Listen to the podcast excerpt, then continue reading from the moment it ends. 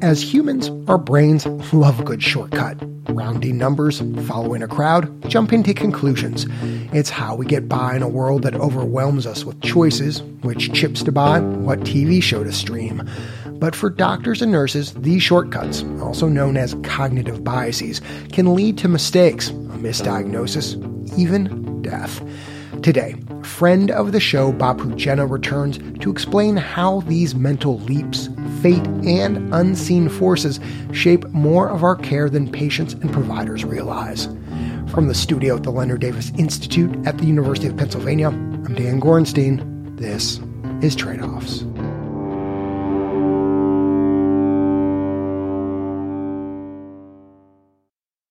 Longtime Trade Offs listeners will remember Bapu Jena as the co host of some of our first episodes. And where are those areas where we could get away with doing less? Bapu, it sounds like you got to get busy. Got to start researching this question. I got to start researching this question. You're absolutely right. What are you doing? Why are you talking to us? Get get out of here. I know. I'll see you later. As the rare doctor economist dual threat, Bapu, who's based at Harvard, loves to design clever studies taking advantage of what are called natural experiments, where there's no intentional test, just studying the randomness of everyday life to reveal provocative insights. Instances in which the real world generates these experiments, these chance occurrences that can teach us something about how healthcare works. In a new book, Random Acts of Medicine, Bapu and his co author, Chris Worsham, curate the kind of greatest hits of these natural experiments. One goal, the pair writes, is to point out that clinicians like to think the decisions they make for patients are, quote, based only on science and carefully considered data, not on simple chance.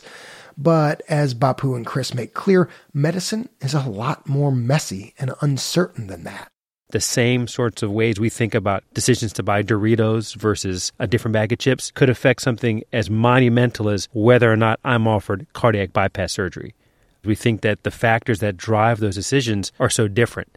Turns out they're not that different. And, and Bapu, it, it is so great to have you back. It is so wonderful to actually see you again. It's been a lot. You're looking younger than I remember you. Well, you know, I have lost some weight since we last uh, saw each other in person. Yeah.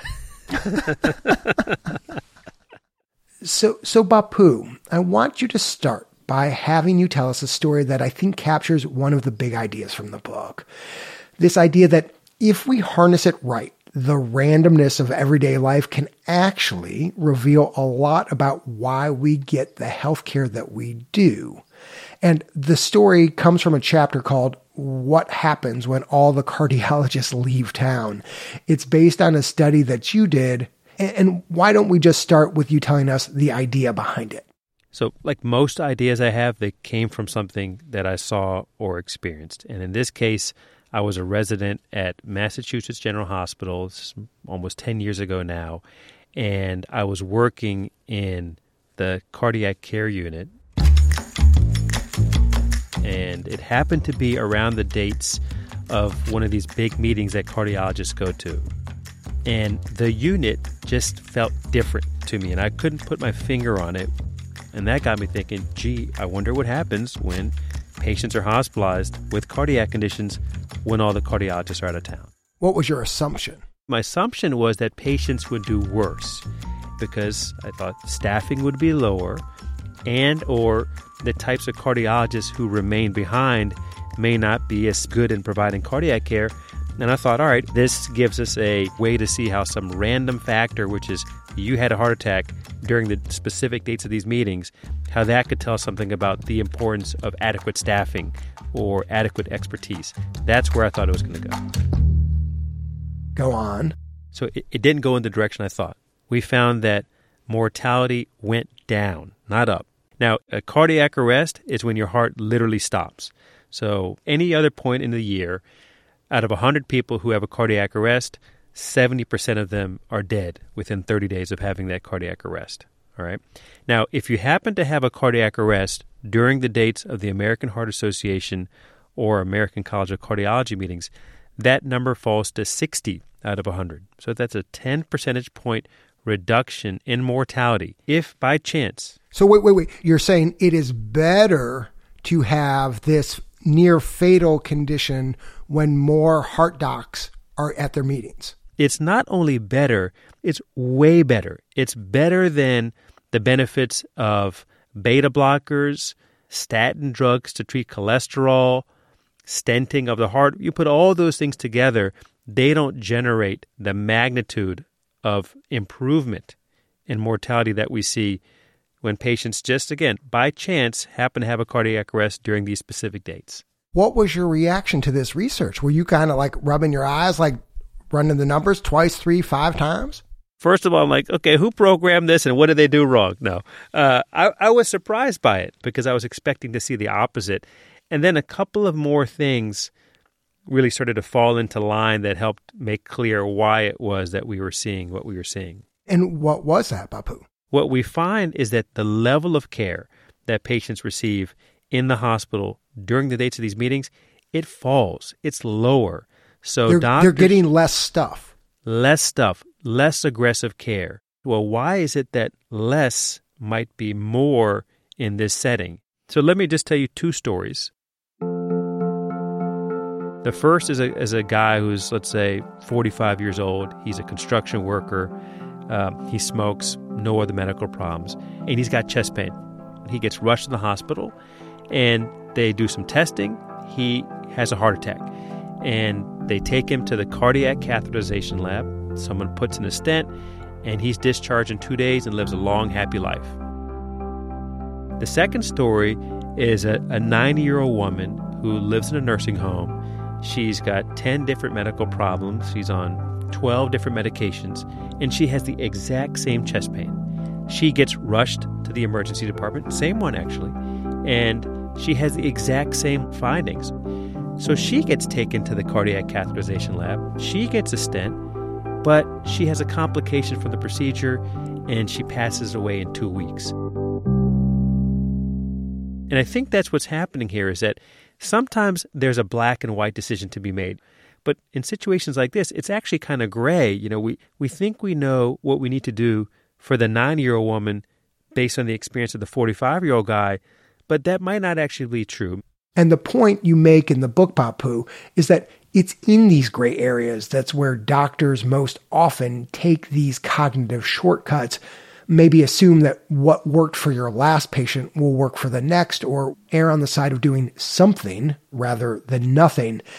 Is that what you think is going on here in the case of the cardiologists? Yes. So anybody who has either practiced medicine or has medicine literally practiced on them knows there's always this pressure to do something, right? If you walk into a room and a patient's doing poorly, the answer is almost never, let's just watch and see what happens and see if this gets better on its own. The answer is, what's going on and then what do I do about it? And I think that's true for people who provide care, and that's also true for people who are in need of care. That that desire to do something is very strong. And I know, Bapu, when I was reading this story, I was wondering why would some cardiologists do more risky procedures than others? Aren't they all looking at the same data?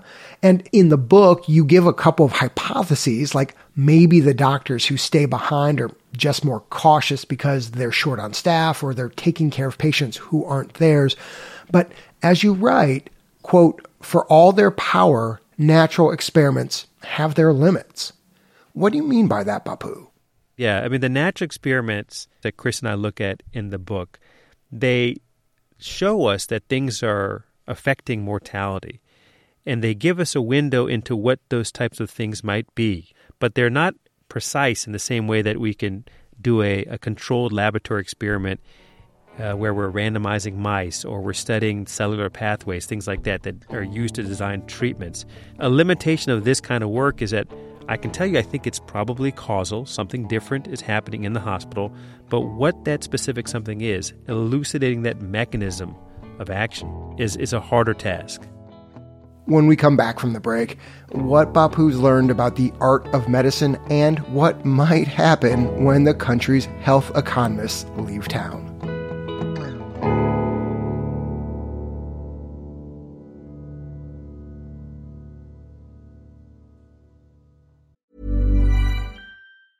It's that time of the year. Your vacation is coming up. You can already hear the beach waves feel the warm breeze, relax, and think about work. You really, really want it all to work out while you're away. Monday.com gives you and the team that peace of mind.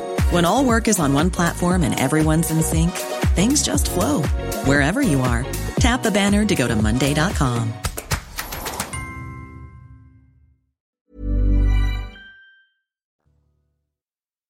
We're back with Bapu Jena, author of a new book called Random Acts of Medicine. One of the book's key takeaways is that doctors, they're just like us. When pressed for time, faced with complex decisions, clinicians cut mental corners. And that can be good, but it can also lead to errors, some small, some big. OBGYNs, for example, are more likely to deliver a baby by C section if the baby just before was delivered vaginally but had complications. And kids who are the youngest in their class are much more likely to be prescribed ADHD medication, a product of clinicians overlooking age as a reason for their behavior. So we talk about kids, we talk about adults in the book. It's everywhere. You know, it's everywhere. I mean, this is medicine, right? High stakes, tons of uncertainty. Often decisions have to be made quickly and with great cost, financial and health. So, all of these are a recipe for these sorts of things to emerge and to have profound effects on people. In some ways, Bapu, this book can read like a catalog of missteps that doctors can and often do make. What advice do you have for your fellow clinicians? Like, how can they guard themselves against making these sorts of mistakes?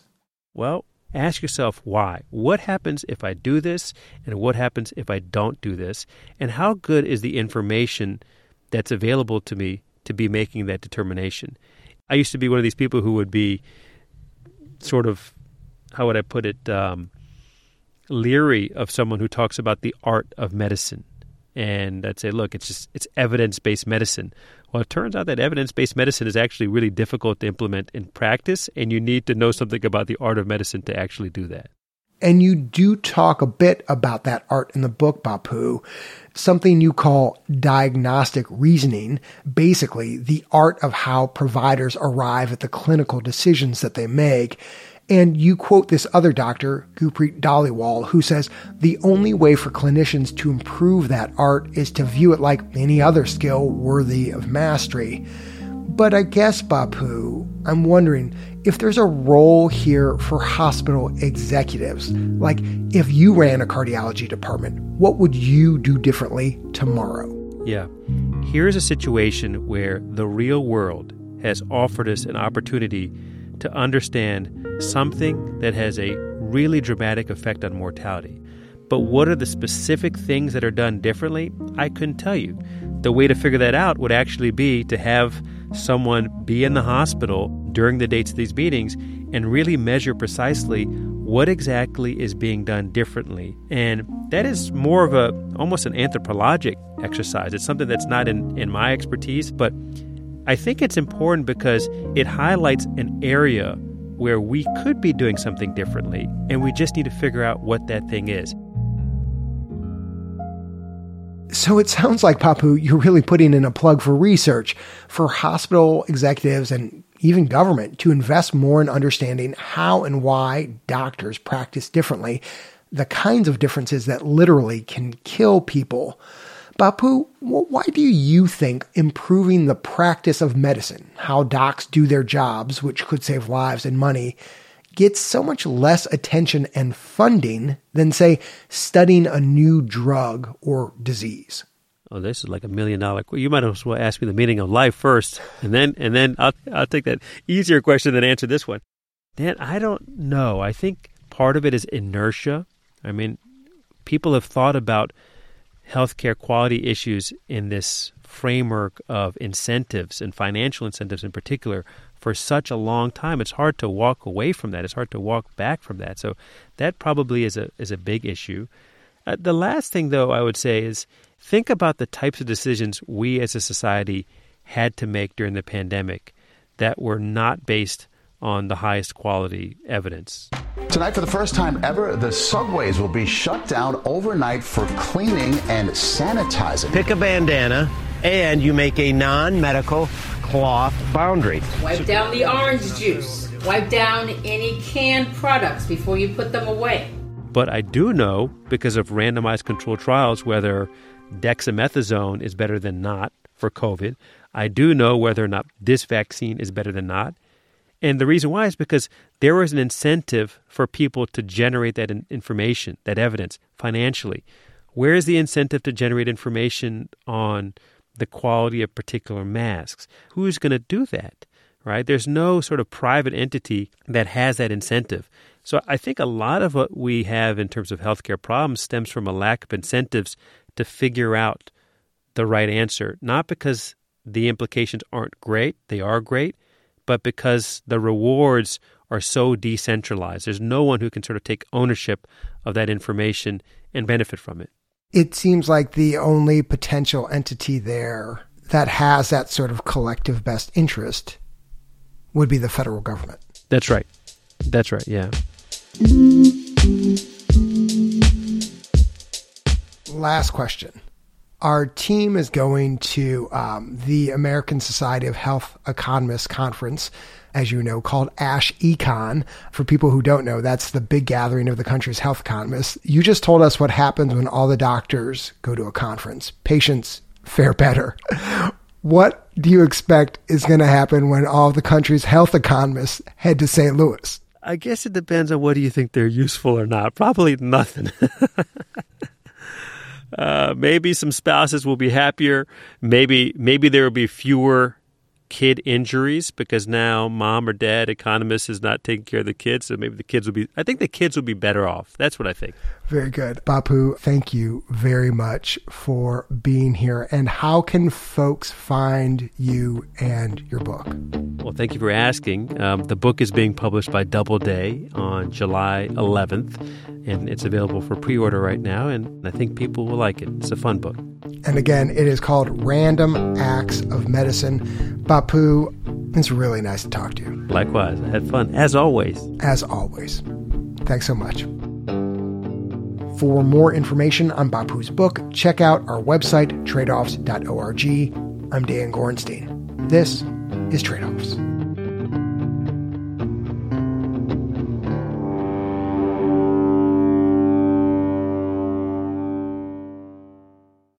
There's this super wonky idea that's generating buzz in Washington. Site neutral payments. Site neutral payments. Site neutral payments. What's made this obscure policy suddenly popular? And why are hospitals so afraid of it? We explain with a little help from our friends. I wrote an original limerick. Oh my God. Okay. I mean, uh, you're, you're going to read it now, right? Okay. Here we go. Next time on Trade Offs. Thanks for listening to Trade Offs. If you've just discovered us, remember to subscribe to the feed so you never miss an episode. Subscribing is free and easy on whichever podcasting app you use Apple Podcasts, Spotify, NPR One, anywhere you listen to podcasts. The Trade Offs team is producers Ryan Levy and Alex Olgin, editor Kate Cahan, executive director Jessica Silverman, audience engagement lead Shannon Crane, research reporter Soleil Shaw, production engineer Cedric Wilson, sound designer Andrew Perella, executive editor Dan Gorenstein, and senior producer Leslie Walker. The Trade Offs theme song was composed by Ty Citerman, with additional music this episode from Blue Dot Sessions and Epidemic Sound. Trade Off's coverage on diagnostic excellence is funded in part by the Gordon and Betty Moore Foundation. Thanks also to all our listeners who help to support our work, including Dan Mendelson, Lois Feldman, Alan Baumgarten, and Marilyn Levy Baumgarten. Our media partner is Side Effects Public Media based at WFYI. Trade Offs is supported by the Robert Wood Johnson Foundation, Arnold Ventures, West Health, the Gordon and Betty Moore Foundation, the SCAN Foundation, the Sozosei Foundation, the Leonard Davis Institute of Health Economics at the University of Pennsylvania, California Healthcare Foundation, and the National Institute for Healthcare Management Foundation. The views expressed in this episode are those of the individuals and not those of trade off staff, advisors, or funders.